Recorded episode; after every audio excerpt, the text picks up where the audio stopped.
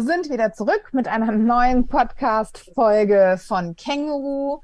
Heute mit dem Thema ganz normal oder therapiebedürftig. Wann gehe ich mit meinem Kind wohin? Dabei bin ich, Golli, der Esel nennt sich zuerst, und die liebe Daniela. Hallo, schön, dass ihr wieder eingeschaltet habt. Ja, ein spannendes Thema, wie ich finde. Ganz normal Total. oder therapiebedürftig. Tja, irgendwie tatsächlich ist es ja so, dass man in seinem Umfeld immer irgendwie hört, ja, äh, der ähm, sowieso geht zu dieser und jener Therapie und man denkt immer so, äh, das Kind ist doch ganz normal, was möchte die denn eigentlich? Aber tatsächlich ähm, gibt es da schon auch Indikationen und Indik äh, Indikatoren, ähm, wo man aufmerken sollte als erwachsene Begleitperson und oder Elternteil ähm, und da vielleicht eine Empfehlung aussprechen könnte, auch als pädagogische Fachkraft, das Kind könnte eventuell die eine oder andere Therapie Therapieform gut gebrauchen. Genau, und die eine oder andere Therapieform, da äh, ist man ja schon irgendwie total verwirrt, wenn dann so Schlagworte fallen wie Logopädie, Ergotherapie, Dyskalkulie, Legasthenie und man steht dann da und denkt sich, okay, was mache ich denn jetzt mit meinem Kind? Deswegen haben wir uns überlegt, wir fragen einfach mal, ähm, ja, äh, Menschen, die dieses Berufs, äh, diesen Beruf ausüben, die sollen uns doch mal erklären, wann ich mit meinem Kind wohin gehe. Genau, und wir und fangen mal an mit einer Therapieform, von der ich ganz lange nicht wusste, was es überhaupt sein könnte. Das ist die Ergotherapie. Ergo. Genau, und dafür, genau, Ergotherapie, und dafür haben wir den deutschen Verband der Ergotherapeuten ähm, angefragt und Gabi Kirsch, eine Ergotherapeutin, hat uns dann mal auf die Frage geantwortet, was ist denn eigentlich eine Ergotherapie? Kurz und knapp wir Ergotherapeuten unterstützen Menschen dabei, damit sie in ihrem persönlichen Alltag das tun können, was sie gerne tun, was für sie wichtig, bedeutungsvoll ist, was von ihnen vielleicht erwartet wird oder sie auch tun müssen. Aber immer ist das Ziel ein selbstbestimmtes und zufriedenes Leben. Aha, jetzt habe ich zumindest schon mal so in etwa ähm, durchhören können, was Ergotherapie ist. Aber die Frage, die ich mir jetzt stelle, ist, welche hm, ja, Störungsfelder sind denn typisch dafür? Wann gehe ich denn zu einer Ergotherapie? Zur Ergotherapie kommen Menschen, die mit der Betätigungsausführung eines ihrer Alltagsaktivitäten unzufrieden sind. Das heißt, äh, meistens sind es Menschen, die in irgendeiner Form, egal in welchem Bereich, ähm, eine Diagnose haben. Das können zum Beispiel Kinder sein, also aus dem pädiatrischen Bereich, die eben vielleicht den Stift nicht richtig halten können, ähm, die in der Schule nicht so gut zurechtkommen und so weiter. Das können aber auch ältere Menschen sein, ähm, die eben hier ein Anliegen haben, weil sie nicht mehr alleine einkaufen gehen können. Ähm, und andere Anliegen aus dem Alltag. Ähm, das können aber auch Menschen sein, die eine Handverletzung erlitten haben oder Menschen mit einer psychischen Erkrankung, die plötzlich in der Ausführung ihrer Alltagshandlungen eingeschränkt ja, das ist ja schon mal spannend. Ne? Da ist man ja schon mal einen Schritt weiter. Ähm, ich habe selber übrigens vor vier Wochen einen Ergotherapeutin für mein, eines meiner Kinder gesucht. Und ähm, puh, also das ist gar nicht so einfach, weil, weil man will ja auch einen guten oder eine gute. Ne? Und ähm, da kannst du eigentlich nur nach Empfehlungen gehen. Ich glaube, ich habe äh, Praxen angerufen, aber irgendwie tausend Leute gefragt und gebeten, ey, könnt ihr mir irgendwas empfehlen? So, das ist nicht easy. Aber vielleicht stellen wir dann die nächste Frage: Was macht denn eigentlich einen guten Ergotherapeutin aus? Es ist wichtig, dass ein Ergotherapeut die Betätigung des Klienten ins Zentrum seiner Arbeit stellt und ähm, sich eben einfühlt in den Klienten, warum diese Betätigung für ihn besonders bedeutungsvoll ist. Das heißt, hier brauchen wir ein hohes ähm, Einfühlungsvermögen, sprich Empathie für den Klienten und seine Situation. Also das zum Thema Ergotherapie, an wen sie sich richtet und was einen guten Therapeuten, eine gute Therapeutin ausmacht. Viel Empathie muss im Spiel sein, das haben wir gelernt. Und ich glaube, viel Empathie muss man auch haben, wenn man im sprachtherapeutischen Zusammenhang mit Kindern und Jugendlichen arbeitet.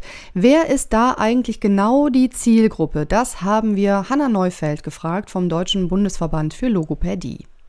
Alle Kinder und Jugendliche mit Sprach-, Sprech-, Stimm-, Hör- und Schluckstörungen werden von Logopädinnen und Logopäden behandelt.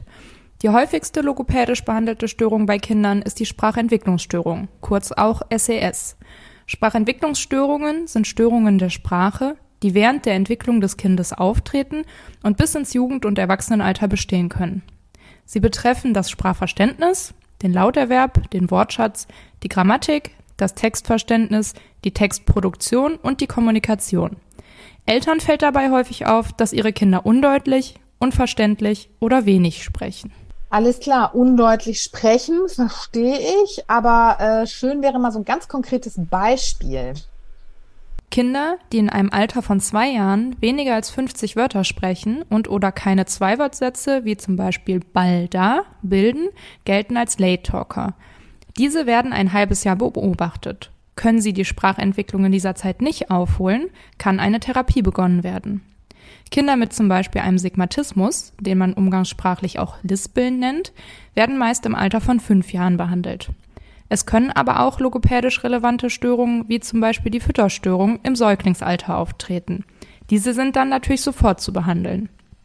Das Alter der logopädischen Therapie kann also nicht pauschalisiert werden. Grundsätzlich kann man allerdings sagen, je früher mit der Behandlung einer festgestellten Störung begonnen wird, desto effizienter ist die Therapie. Am Beispiel einer Aussprachestörung lässt sich das gut veranschaulichen. Wenn ein Kind bestimmte Laute nicht produzieren kann, spricht es alle Wörter, die diese Laute enthalten, falsch aus. Je älter das Kind ist, desto mehr Wörter sind von der falschen Aussprache betroffen und müssen später umgelernt werden. Das Ziel muss sein, dass alle Kinder vor der Einschulung ihre Sprache altersgemäß entwickelt haben. Dies ist leider immer noch nicht der Fall, wie die Ergebnisse der Einschulungsuntersuchungen zeigen. Also gut, merken ähm, am besten bis zur Schule. Ne? Also sollte der Drop gelutscht sein ja. ähm, und sollte echt darauf achten, dass das Kind vor der Schule ähm, noch einen Logopäden findet oder eine Logopädin findet. Im Übrigen ähm, wird das bis zum 18. Geburtstag von der gesetzlichen Krankenkasse übernommen. Ich glaube, zehn Sitzungen sind das, die mhm. übernommen werden. Bei der privaten äh, Versicherung muss man gucken, je nach Vertrag, was dann übernommen wird. Jo, und bis zum 18. Aber Geburtstag sollte das mit der Einschulung ja auch irgendwann mal passiert sein, ne? Eigentlich schon, genau. Und ähm, übrigens werden mehr als zwei Drittel aller sprachtherapeutischen Leistungen ähm, Kindern bis zu 15 Jahren verordnet. Ah, so. okay. Das ist ja, genau. also es ist ja schon viel dann passiert. Das ist ja auch gut so. Ähm, genau. Äh, es ist aber ja nicht nur, ich sag mal so, der ergotherapeutische und der logopädische Bereich, den wir heute uns anschauen wollen, sondern es geht auch um einen ganz großen Bereich, ähm, den sehr viele Kinder betreffen ich habe in meinem Umfeld über meine Kinder sehr, sehr viele auch mitbekommen, die äh, an massiven Leserechtschreibschwächen zum Beispiel leiden, in Anführungszeichen. Und ähm, es gibt ja eben nicht nur Leserechtschreibschwächen und Legasthenie, sondern zum Beispiel auch die sogenannte Dyskalkulie. Ich glaube, die hatte ich sehr ausgeprägt in meiner Schullaufbahn, weil Mathe war echt nicht so mein Lieblingsfach. Aber ob Dyskalkulie tatsächlich äh, nur damit zusammenhängt, dass man irgendwie mit Zahlen nicht so richtig viel zusammen äh, arbeiten will und kann, das erklärt uns jetzt Annette Höhinghaus. Sie ist vom Bundesverband Legasthenie und Dyskalkulie e.V. und erklärt uns, was ist eigentlich Dyskalkulie? Bei einer Dyskalkulie fallen Kinder dadurch auf, dass sie keinerlei Verständnis für Mengen und Zahlen haben, also meist sogar also zählend rechnen, mit den Fingern rechnen. Das heißt also, sie können sich überhaupt nicht vorstellen, ist also eine 5 größer oder kleiner als eine 8, weil ihnen dieses Verständnis fehlt, dass sie gar keine Idee haben, was hinter einer Menge und einer Zahl steht. Das heißt, äh, bevor das nicht abgesichert ist, dass also dieses Verständnis aufgebaut wird, können sie natürlich auch keine Rechenoperationen durchführen, weil sie auch eben ja mit der Addition oder Subtraktion letztendlich gar keine Idee haben, was sie dort machen. Ja, warum wird, soll das jetzt mehr werden? Warum wird das weniger? Weil sie keine Idee haben, was Mengen und Zahlen sind. Und das ist auch lang anhaltend. Das heißt also nicht, dass man sagt, so das Kind muss jetzt nur mal öfters eine Mathematikaufgabe üben und dann funktioniert das, sondern das zieht sich wirklich dann auch weiter, wenn das Kind nicht gut fachlich unterstützt wird.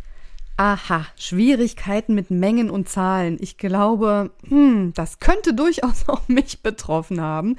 Ich kenne aber eine, die mit Zahlen viel besser ist als ich, das ist nämlich die Golli. Ich kann euch sagen, rund sechs Prozent der deutschen GrundschülerInnen leiden an einer Dyskalkulie oder Rechenschwäche. Siehst du? Sechs Prozent. Sehr gut. Eine Zahl richtig ausgesprochen und im richtigen Zusammenhang genannt. Du hast jedenfalls keine Dyskalkulie. Mich interessiert jetzt. Ich aber eher die Legasthenie. ja, das werden wir gleich feststellen. Mich interessiert jetzt aber natürlich, was kann man denn tun, wenn Kinder tatsächlich Mengen und Zahlen überhaupt nicht als ähm, wie auch immer geartete abstrakte Formen erfassen können. Ein Kind mit einer Dyskalkulie sollte eine individuelle Förderung erfahren und in den meisten Fällen ist das auch eine Einzeltherapie, weil das Kind ja hier nicht gleich einsteigen kann Rechenoperationen zu lernen, sondern der, ähm, ja, die Förderkraft muss versuchen, wie es dem Kind gelingen kann, dieses Mengen- und Zahlenverständnis aufzubauen. Das heißt, den Zahlenstrahl richtig zu erfassen, zu wissen, welche Zahl ist größer oder kleiner als die andere Zahl und damit überhaupt sich erstmal in den Zahlenräumen richtig bewegen zu können. Das heißt, den Zehnerzahlenraum abzusichern, dann in den Hunderterzahlenraum zu gehen und so weiter. So und erst erst wenn dieses Mengen- und Zahlenverständnis gebildet wurde, dann kann auch mit den ersten Rechenoperationen eingestiegen werden. Mathe haben wir, kommen wir jetzt zum Schreiben, ne? Und Lesen. Äh, schreiben und lesen, stimmt. Schreiben und lesen. Gehört irgendwie zusammen. Ja, ja, es gehört zusammen. Aber wir lassen es uns jetzt erklären. Man spricht von einer Legasthenie, wenn sich ein Kind sehr schwer damit tut, lesen und schreiben zu lernen. Beim Lesen ist es so, dass die Kinder oftmals sehr langsam, sehr stockend lesen. Das heißt, sie haben auch Schwierigkeiten, ja, aus einzelnen Buchstaben dann Silben zu bilden oder aus den Silben dann ganze Wörter zu bilden und äh, fallen auch dadurch auf, dass sie durch diesen verlangsamten Leseprozess auch oftmals Schwierigkeiten haben, inhaltlich zu erfassen, was sie gelesen haben und damit also gar nicht verstanden haben, was zum Beispiel in einer Geschichte steht. Beim Rechtschreiben sieht es dann so aus, dass die Kinder wirklich viele Fehler machen und sich einfach die Wörter nicht abspeichern können und immer wieder unterschiedlich falsch schreiben. Es wird zwar immer gesagt, es gibt Legasthenie-typische Fehler, aber eigentlich fallen Kinder mit einer Legasthenie dadurch auf, auf, dass sie Wörter immer unterschiedlich falsch verschriftlichen. Das heißt, zwei Zeilen darüber ein Wort ganz anders geschrieben ist wieder als zwei Zeilen weiter. Das heißt, das Kind kann sich einfach die Wortbilder nicht abspeichern. Ich muss ganz kurz einen Schwank äh, aus äh, dem Hause Tepper Dämmer erzählen, weil mein Sohn, der ziemlich sprachbegabt ist, schon als kleines Kind konnte der ganz früh sprechen und war hatte einen Wortschatz, einen aktiven, wo ich dachte, wow, dieses Kind redet ja wie ein Erwachsener und äh, dann kam der in die Schule und ich habe gedacht, das ist wie bei meinem Erstgeborenen, jemand legt den Schalter um und der kann sofort lesen und schreiben und das ist alles überhaupt kein Ding. Und ähm, es war das Gegenteil. Also es war sehr mühsam und er hat einfach nicht im Kopf verknüpfen können, dass die Buchstaben, die er da sieht und schreiben soll, mit den ganzen Wörtern, die er die ganze Zeit schon absonderte, in irgendeiner Weise übereinzubringen sind. Von daher habe ich einen solchen Fall hier tatsächlich bei mir auch im Haus. Ähm, er hat dann auch ähm, Lesen und Schreiben gut gelernt, aber das hat einfach Zeit und Geduld gebraucht und vor allem auch von uns als Eltern ganz viel, das ist alles völlig in Ordnung und das hat nichts mit Intelligenz zu tun und das hat nichts mit, äh, keine Ahnung, irgendwelchen Störungen zu tun, sondern das ist einfach, ja, Veranlagung tatsächlich. Und es gibt ja wohl, das hast du mir vorhin kurz äh, angedeutet, Golly, ähm, wissenschaftliche Erkenntnisse, dass es ein Gen gibt, das da wohl irgendwie, keine Ahnung, äh, gestört ist oder so. Das war mir neu, das wusste ich noch nicht. Mm, ja, das, ähm, das äh, heißt aber nicht, dass man dadurch weiß, wie man das behandelt. Es ist irgendwie wohl nur ein genetischer äh, Faktor und mhm. ähm, das heißt, dass das auch vererbbar ist tatsächlich. Okay, vielleicht hat das ja von ja, mir. Nee, das glaube ich nicht. Also lesen habe ich immer gut und gerne, aber man weiß es nicht. Ja, auf jeden Fall ist ja jetzt auch interessant, was macht man denn, wenn man ein Kind mit ausgeprägter Leserechtschreibschwäche und oder Legasthenie hat? Wie kann man das behandeln? Bei einer Legasthenie muss man erstmal schauen, ähm, hat das Kind nur die Schwierigkeiten im Lesen, im Leseverständnis oder sind die Schwierigkeiten in der Rechtschreibung da oder vielleicht auch bei beiden. Beim Lesen ist es da schon ganz hilfreich, wenn man also Kindern dann einfache Texte gibt, möglichst in Großschrift, damit sie damit auch eben den Text besser erfassen können und damit auch eben äh, immer kleine Leseeinheiten erstmal erarbeiten kann. Also häufig hilft es, wenn das Kind dann nur einen Satz lesen muss, die Eltern beispielsweise einen nächsten größeren Absatz auch lesen und dann natürlich auch gerne Lesestoff auswählen, die da, ähm, den das Kind interessiert, damit es zum Beispiel auch im Rahmen eines Hobbys dann Interesse hat, äh, da einfach mehr zu erfahren und damit eben ja das gemeinsame Lesen eine gute Basis ist, um auch hier dann die Lesefertigkeit zu entwickeln. Bei der Rechtschreibung ist es ganz wichtig, erstmal zu wissen, auf welchem Entwicklungsstand befindet sich das Kind hier. Denn es kann häufig sein, dass ein Kind in der vierten Klasse erst auf dem Rechtschreibniveau eines Zweitklässlers ist. Und damit müssen natürlich erstmal auch diese Basisfertigkeiten erarbeitet werden. Und da gibt es ganz individuelle Förderansätze, die auch gut geeignet sind für Kinder mit einer Lese-Rechtschreibstörung. Und das sollte die Förderkraft einfach wissen, dass es hier nicht einfach ja eine Zettelwirtschaft gibt. Das heißt mal von dem Blatt ein Arbeitsblatt und dann mal ein anderes Arbeitsblatt, sondern sehr systematisch systematisch an dem ja, individuellen Entwicklungsstand des Kindes eine Förderung durchgeführt wird, damit das Kind dann auch da abgeholt wird, wo es steht und dann Schritt für Schritt dahin sich entwickeln kann, wo vielleicht aktuell auch der Klassenstand ist. Sag mal, wie habt ihr das eigentlich gemacht, Daniela, dann mit deinem Kind? Hast du selber gefördert oder habt ihr den dann? Ja, ich bin leider nicht die geduldigste unter der Sonne, vor allen Dingen nicht, wenn es um meine eigenen Kinder geht. Äh, wir haben das ganz große Glück, dass eine Nachbarin von uns, also einmal direkt über die Straße und äh, auch eine sehr liebe Freundin, die ist ähm, Spezialistin für Förderung mit für Kinder, die Leserechtschreibschwächen haben. Und äh, bei der ist das nachmittags hier wirklich wie im Taubenschlag die Kinder kommen und gehen, alle dann nach der Schule. Und ja, das ist ihr Job halt. Ne? Und dann habe ich sie gefragt, ob sie sich das vorstellen könnte, auch meinen Sohn eben äh, zu fördern. Und das war super. Aber das hat auch wirklich lang gedauert. Der war, glaube ich, drei Jahre, ist der regelmäßig einmal die Woche dahin gegangen. Aber seitdem läuft's halt gut. Und das ist eben so, dass dann da das ein oder andere, die ein oder andere Synapse im Gehirn nochmal anders verknüpft werden muss. Und dann sind sie verknüpft und dann geht das auch. Also das ist und alles sag kein mal, Problem. Das ist ja jetzt schon ein paar Jährchen her jo, bei dir ja. oder bei euch. Der macht, ne? letzten, man macht nächstes Jahr äh, Abitur. Also genau. Oh, Halleluja. Und ja. ist jetzt irgendwie quasi angepasst an den Genau, ja, jetzt ist es alles kein Problem mehr. Es war aber tatsächlich auch, er hat die Lust am Lesen nicht wirklich gefunden ähm, durch diese Problematik, die er einfach hatte. Also er hat immer gerne Geschichten gehört und auch erzählt und so, aber dass ich den mal ähm, so als Kind mit einem Buch in der Ecke hab sitzen sehen, was ich mir immer so sehr gewünscht habe. Äh, das ist nie passiert. Und das ist auch heute noch so. Also er liest ganz viel digital. Ich meine, gut, das ist natürlich auch die Schulen sind mittlerweile auch, was die Unterrichtsmaterialien angeht, vor allen Dingen dann auch in den weiterführenden Schulen, sehr auf äh, digitale Plattformen umgestiegen. Und ähm, also der hat kein einziges Buch in seinem Zimmer. Das ist schon irgendwie für mich schwer auszuhalten. Und da sind wir bei meinem Lieblingsthema Leseförderung, aber dafür machen wir vielleicht nochmal einen, einen extra Podcast hier. Weil ja, das ist einfach ein Fall. ganz eigenes Feld und super spannend und interessant. Mhm. Vielleicht ist das ja auch so ein bisschen der Grund, warum äh, Jungs äh, häufiger betroffen sind als Mädchen. Das kann sein. Ja, das ja, kann sein, ja, dass genau. die einfach grundsätzlich weniger lesen. Es gibt ja auch spezielle Leserförderprogramme für Jungs, die sich also speziell an Jungs richten. Ähm, aber irgendwie hat das so alles nicht so richtig bei meinem Sohn funktioniert, bei meinem Jüngeren, der Ältere. Das war nie ein Problem, der hat immer viel und gerne gelesen. Aber deswegen kann man auch das nicht so pauschal sagen wahrscheinlich. Was ich aber tatsächlich interessant finde, ist die Frage, ob sich die Zahl der Kinder, die und Kinder und Jugendlichen, die betroffen sind von Dyskalkulie oder Legasthenie, in den letzten Jahren ähm, erhöht hat. Weil mein persönlicher Eindruck ist, ja, die hat sich erhöht, aber die offiziellen Zahlen sagen offensichtlich was anderes.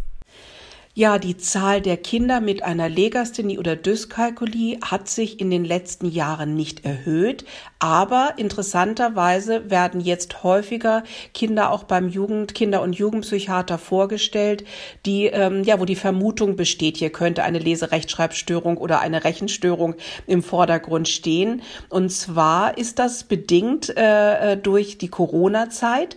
Hier haben viele Kinder einfach dem Unterricht nicht ausreichend folgen können weil entweder kein Unterricht stattgefunden hat oder auch sie mit den Arbeitspaketen alleine nicht klargekommen sind und man hier einfach feststellt, da fehlt ganz viel Schulstoff, der nicht richtig vorbereitet äh, werden konnte und auch nicht gut begleitet wurde, weil einfach ja die Lehrkräfte entweder ja ähm, nur in der Grundschulzeit Arbeitspakete verschicken konnten, die Eltern oftmals ja gar nicht in der Lage waren, allein vom zeitlichen her jedes Kind auch intensiv zu unterstützen und da fehlt einfach viel Grundlagenwissen, sehr viele Basisfertigkeiten, die in einem äh, Unterricht in der Schule natürlich durch die Lehrkraft gut vermittelt werden.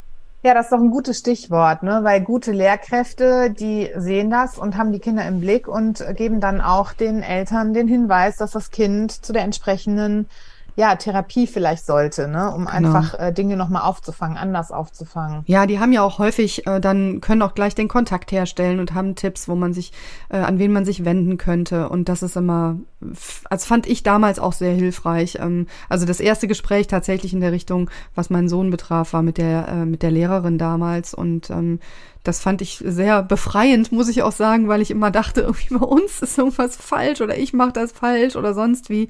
Äh, man sucht dann ja gerne auch als Mutter oder Vater oder Elternteil eben den Fehler bei sich selbst und übt Druck aufs Kind aus und das macht alles keine Freude dann in der Familie. Und dann war das für mich sehr heilsam, dass die Lehrerin gesagt hat, hier, ähm, das ist mit großer Wahrscheinlichkeit eine ausgeprägte Leserechtschreibschwäche, wenden Sie sich doch mal ähm, an Fachpersonal und dann bin ich eben dazu zu meiner Freundin gegangen. Das war eine gute Wahl. Ja, oder das kann auch genau andersrum sein, weil wir sind nämlich zum Logopäden gegangen oder zu einer Logopädin und die hat uns dann nämlich gesagt, äh, ihr Kind ähm, hat nichts. Es ist irgendwie nicht, ja. äh, es ist so, es ist nichts Behandlungswürdiges. So, ne? Voll dann, normal quasi. Voll normal, genau. Und dann haben wir gesagt, ja, okay, aber wir haben diese zehn Stunden jetzt quasi mitgenommen und ja. ähm, ich finde ja immer, jede Therapie ist irgendwie gut. Echt. Ja, also, da kann man jetzt, äh, da könnten wir auch einen eigenen Podcast. Das stimmt. Genau, das machen wir dann beim, nächsten, wir beim nächsten Mal. Mal. Genau. Nein, aber Leseförderung tatsächlich finde ich ist ein tolles Thema. Da können wir echt mal drüber nachdenken, wenn es sich ergibt. Ähm, ich freue mich jedenfalls immer mit dir zu plaudern, liebe Golli. Und ich finde, wir haben auch immer spannende ähm, GesprächspartnerInnen. Und das macht immer Freude. Danke dir. Ja, danke dir. Kann ich nur so zurückgeben. Wir freuen uns natürlich beide aufs nächste Mal und ähm, ja, wünschen euch jetzt erstmal einen schönen Tag. Genau, bis dahin. Ciao, ciao. Bis dann. Tschüss.